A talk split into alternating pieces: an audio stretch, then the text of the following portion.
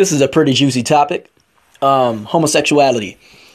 Anyways, I had a discussion on uh, Twitter, and I had made a comment to this uh, lady had made a tweet about uh, people being homophobic, and I said maybe it's most people are not homophobic; they just labeled that way because they're misunderstood in their own beliefs. So then I said this simply said this. I said, uh, I would rather my sons be straight than homosexual. That's not to say we should mistreat people that are homosexual. So then, anyways, this, this guy gets on my uh, uh, tweet and he replies and he says, You are homophobic by you saying that you would rather him be uh, straight instead of homosexual. So my, my point is, I let him go ahead and go down that road of thinking I was homophobic, and I'm really not. So let me explain to my let me explain to you my stance on the issue is that not many people uh, discuss it in, in the way that I feel about it. All right. If a man and a woman, they have a son, they love their son. Now, if you love your son, you should want your son to experience all the great things in life. That's what you would want.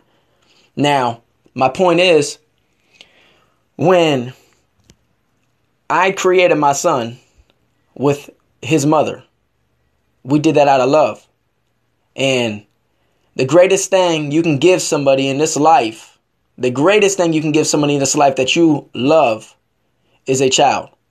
That doesn't mean you can't adopt a child. You can adopt a child. That's a great thing to do.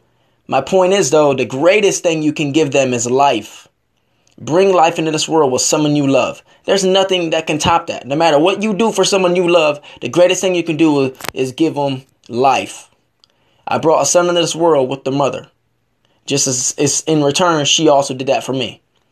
My point is, I would rather my sons be straight instead of homosexual. It has nothing to do with being homophobic. It's because I would want him to experience that when he gets older. I would want him to have a wife. He could bring a child into this world with the person he loves. Now, my point, that's what I would hope for. That doesn't mean if he wound up being homosexual, I'm going to hate him. But why am I being labeled that way? Why am I being labeled homophobic by the by that that guy and by that woman? I'm gonna tell you why. Because they're ignorant. Instead of talking to me and discussing with me what my stance was and why I believe that, they automatically got emotionally outraged and de- declared me homophobic. So my point is, if my son could experience that, that would be a great thing for him. But if he was homosexual, I wouldn't hate him.